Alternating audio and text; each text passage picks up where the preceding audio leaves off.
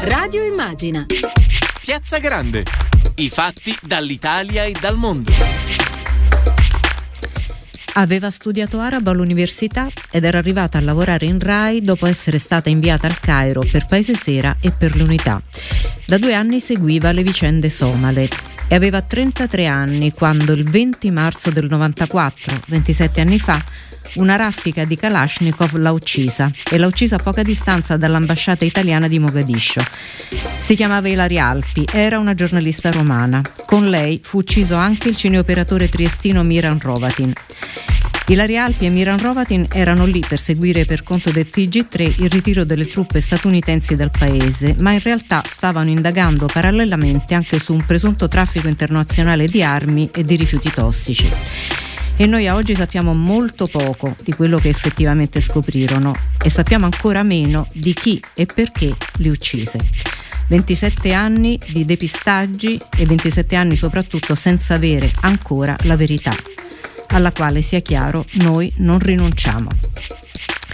E allora buonasera a tutte e tutti da Tiziana Ragni, benvenuti a Radio Immagine in Piazza Grande e prima di tutto un saluto alla squadra che ci aiuterà in questa diretta e che ci accompagnerà fino alle 19.30, e cioè Emilio Tempesta in regia e Silvio Garbini allo streaming. Cambiamo decisamente pagina e eh, devo dirvi che si chiama invece Bond Social Bond, il protagonista di questa nostra trasmissione. Nell'ultimo anno, proprio l'anno della pandemia, sembra essere diventato irresistibile come fosse davvero Sean Connery. Nel 2020 i Social Bond hanno avuto infatti una straordinaria impennata del 667%, con 132 miliardi di dollari di emissioni. E allora non è un agente segreto, ma come lui lavora in sordina per poi esplodere in risultati. E allora, per conoscerlo meglio, abbiamo in collegamento Fiorenza Lipparini. Benvenuta a Radio Immagine, Fiorenza Lipparini. Grazie Tiziana, grazie per avermi qui a parlare di social bond e di finanza sostenibile più in generale. Buonasera eh, a tutti. Ma prima di tutto, Fiorenza, prima che tu ci possa spiegare che cos'è il social bond, io vorrei che tu ci spiegassi che lavoro fai e anzi descrivimelo tu perché la dicitura sia la tua che della nostra ospite che verrà fra poco è, è particolarissima e vorrei non sbagliare. Cosa fai tu Fiorenza? Allora, io faccio il mestiere più bello del mondo, fondamentalmente metto in contatto persone che vogliono fare innovazione che abbia un impatto positivo sulla società e sull'ambiente. E tu sei co-founder e? e? Ho creato sì, mm-hmm. nel 2015 con altri due soci una società di ricerca e consulenza basata a Londra, eh, la cui missione è quella di mettere insieme attori pubblici e privati eh, proprio per produrre un impatto sociale e ambientale positivo eh, con grandi progetti di eh, ricerca, di digitalizzazione e di rigenerazione urbana. Quindi c'è una finanza buona. C'è assolutamente una finanza buona e ci sono molte persone buone che capendo che la finanza è un motore importantissimo che muovere i mercati significa effettivamente avere un impatto sulla società che può essere negativo o positivo, si sforzano per fare in modo che i mercati finanziari abbiano un impatto positivo. E quindi e se tu ci dovessi invece dare proprio l'identikit del nostro eh, James Bond, social bond, che cosa dovresti dirci? Chi è? Il nostro uh, James Bond del mondo finanziario. Uh, in realtà è un pezzettino di un sistema più ampio, cioè un bond sociale naturalmente è esattamente come un bond qualsiasi, solo che va a misurare o creare anche l'impatto positivo che ha sulla società, ad esempio in termini di creazione di lavoro o di inclusione di categorie svantaggiate o di efficientamento di servizi. Eh, si tratta di uno strumento tra i tanti, abbiamo anche social impact bond, che invece non sono bond, partnership pubblico-privati, fondi specializzati che si occupano eh, di finanziare progetti o imprese che abbiano un impatto sociale. Uh, si tratta di un, un, mondo così variegato proprio perché è sempre più di successo. Tu accennavi prima, ha avuto una crescita del 600% quest'anno, Uh, sempre quest'anno, proprio nel 2021, PwC ha pubblicato un report che faceva un po' un assessment di quello che è stata la linea di sviluppo del mondo della finanza sostenibile o ISG eh, ci diceva che da qui al 2025 fondamentalmente non ci saranno quasi più dei fondi che investono in prodotti che non mm. sono sostenibili. Intanto e... credo ci abbia raggiunto ai nostri microfoni anche Valentina Canelini. Benvenuta a Radio Immagina, Valentina Canelini. Sì, buonasera, buonasera a tutti, grazie mille dell'invito. E Valentina, prima di andare avanti con Fiorenza vorrei che tu specificassi la tua qualifica detta da te. Tu sei? Ah, giusto. Mm. eh, allora, io sono un avvocato, eh, partner dello, dello, studio legale eh, Gatti Pavesi Bianchi, Ludovici, ehm, membro del Consiglio di amministrazione di Terna e ex consigliera giuridica del Presidente del Consiglio Paolo Gentiloni. Ma tu ti occupi di? E mi occupo principalmente di eh, energia e infrastrutture da ormai una quindicina d'anni. Benissimo, adesso prima mh, mm, facciamo fare finire l'identikit a Fiorenza del nostro James Bond e poi vediamo tu che parte eh, diciamo applichi di questo eh, identikit. Scusa Fiorenza, riprendiamo. Assolutamente, dove... anche perché Valentina confesserà che in realtà si è occupata moltissimo di investimenti a impatto sociale eh, nell'ultimo periodo.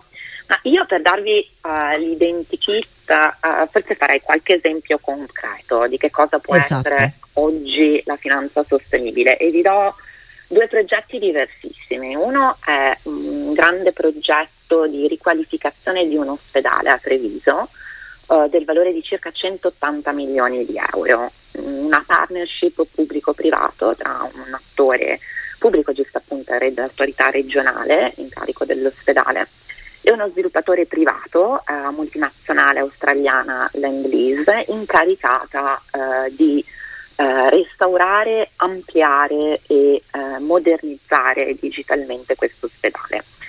Cosa è successo? Il costo di questo uh, partnership, 180 milioni, ha uh, richiesto un fundraising naturalmente sul mm-hmm. mercato.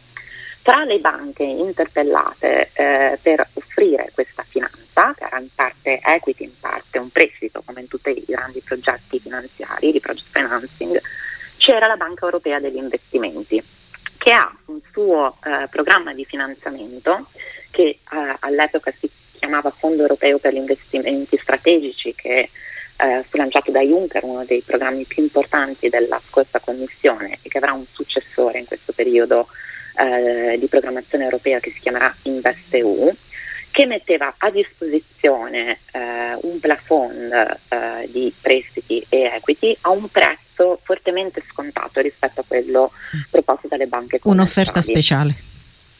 Corretto, mm. purché si potesse dimostrare di avere però un impatto positivo uh-huh. del progetto che si andava a finanziare sull'ambiente o sul territorio.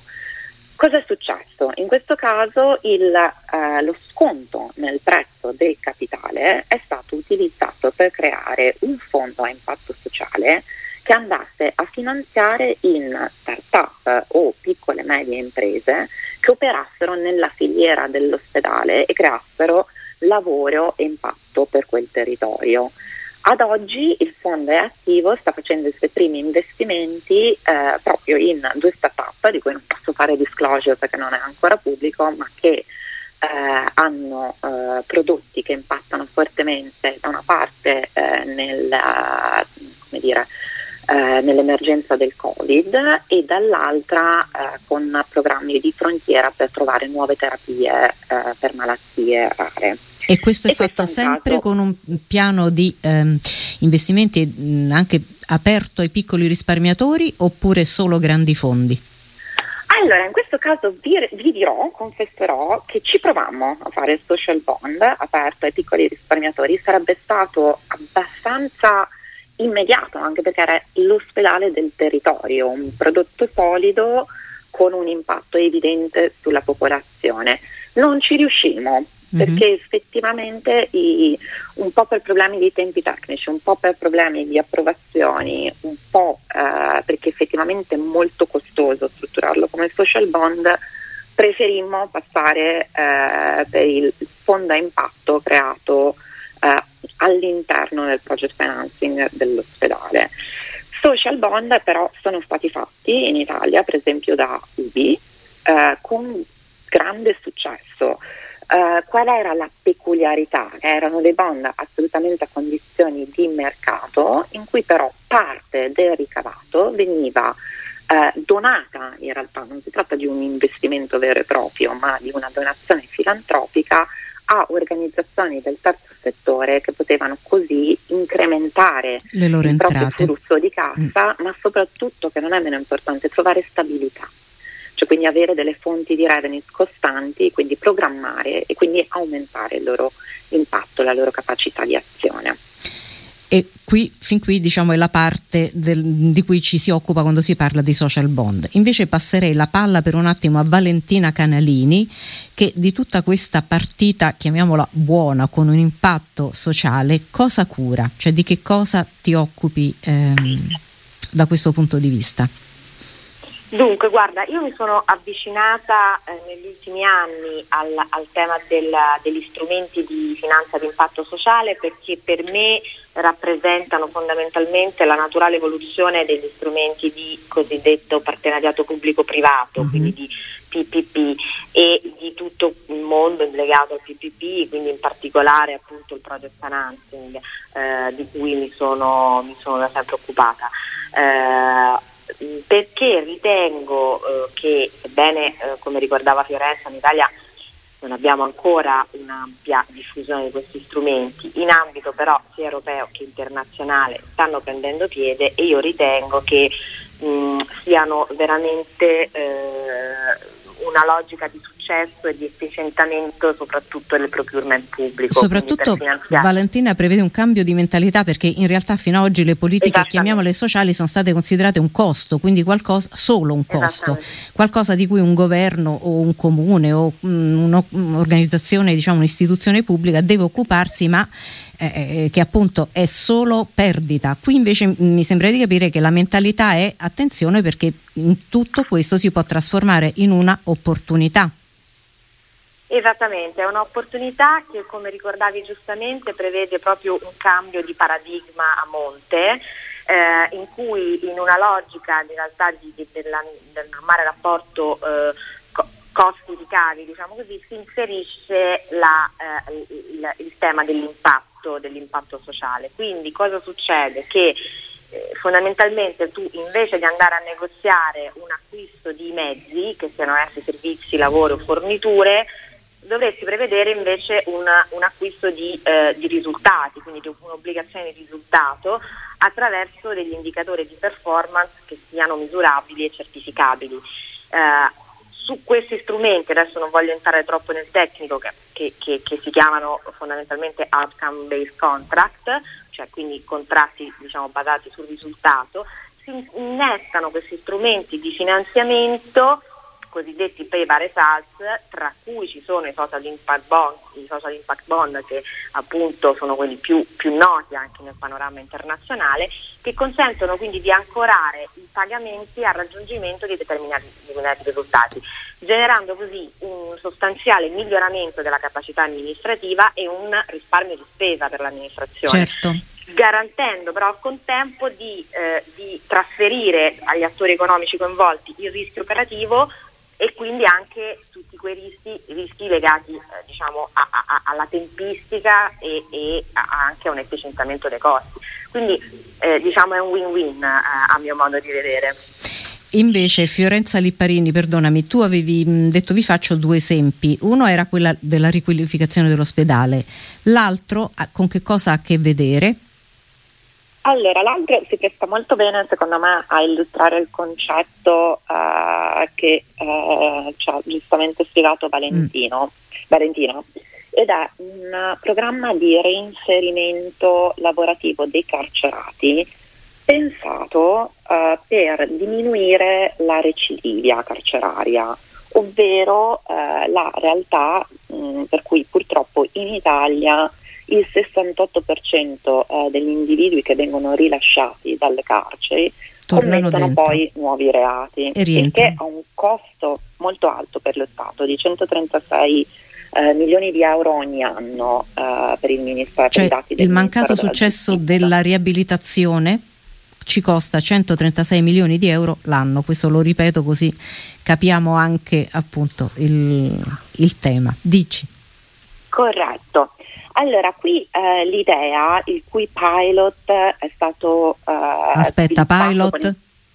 Oh, perdonami, mm. eh, sì, appunto, questo sono io mezza inglese e mezza italiana, il cui primo piccolo esperimento ecco. si è proceduto con un approccio eh, modulare, per cui si prova con eh, un numero limitato, in questo caso di carcerati, cosiddetti beneficiari, sono stati 10, eh, del carcere di Bollate.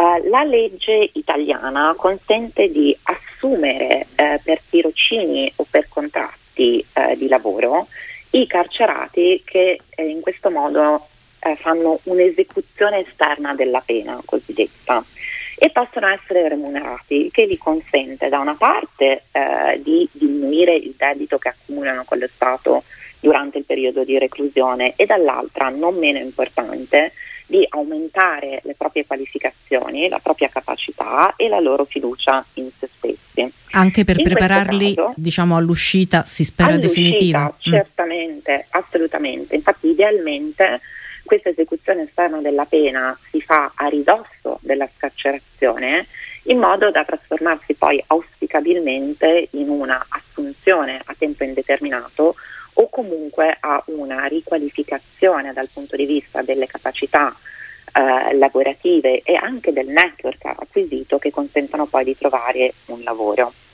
Eh, nel caso di questo programma 2121 è il nome che è stato dato a questo primo piccolo progetto fatto eh, con il carcere di Bollate, die- questi dieci carcerati sono stati assunti nel cantiere di Mind, Milano Innovation District, che è un grande progetto di riqualificazione ai dell'ex Expo? Dell'ex Area Expo 2015, mm. corretto, anche perché in questo caso la legge Smoraglia 193-2000 consente alle imprese private che assumono uh, carcerati persone che sono sì ex detenuti esatto dei forti incentivi fiscali il che consente anche una sostenibilità uh, del modello per cui all'impresa eh, costa meno di quanto costerebbe un eh, analogo eh, non carcerato, passatemi la banalizzazione, ai carcerati è consentito un training e un eh, salario che gli consente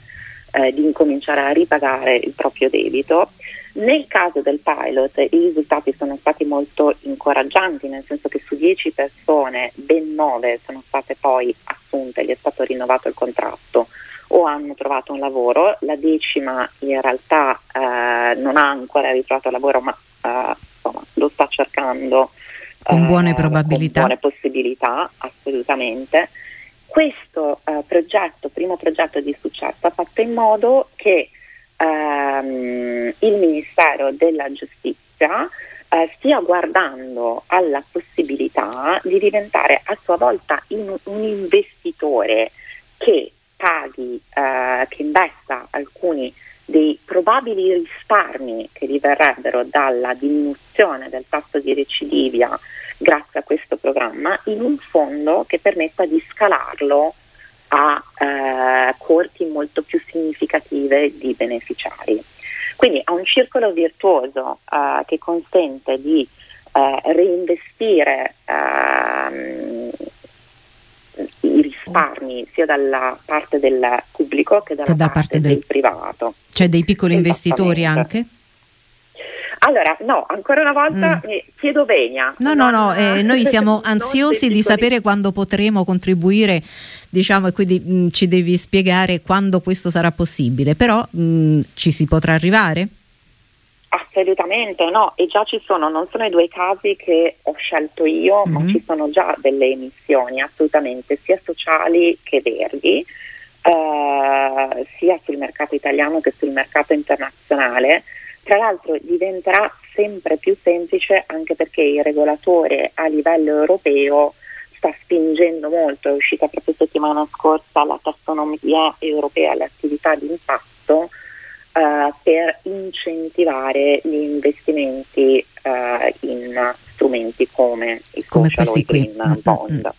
Quindi ci aspettiamo una grande crescita. E anche noi piccolissimi investitori di, di pochissimo, poss- cioè sapere di poter uh, contribuire a qualcosa che abbia un impatto del genere naturalmente ci motiverebbe di più. Invece a uh, Valentina Canalini volevo chiedere, prima mh, parlava anche dell'innovazione e impatto sociale in, mh, anche diciamo, nell'anno del Covid e anche nelle eh, così, strutture di welfare. E allora mh, proprio il Covid ci ha insegnato che spesso se noi non spendiamo oggi per bisogni chiamiamoli incomprimibili, quindi salute, educazione eccetera, probabilmente spenderemo il doppio domani, un po' per rimediare ai tagli che abbiamo fatto oggi e un po' per eh, tutto quello che trascurare questi settori comporta. Mm, questo meccanismo di eh, innovazione e impatto sociale potrebbe eh, essere anche un modello per ridisegnare il nuovo welf- welfare fuori dalla pandemia o durante questa uscita lenta che stiamo vedendo? Assolutamente sì, uh, assolutamente sì. diciamo che i, i, i, gli strumenti di impatto sociale, eh, l'impact investing in generale, nasce proprio per questa funzione, cioè di andare a eh, colmare quel bisogno di investimenti nel, eh, nei settori del welfare che eh, molto spesso sono stati un po' abbandonati. Mm. Uh, cercando di convogliare appunto anche risorse, anche risorse private ehm, con dei, dei, nuovi meccanismi eh, giuridici e, e finanziari. Eh, nell'anno della pandemia è, è ancora più evidente no? questo, questo, tema.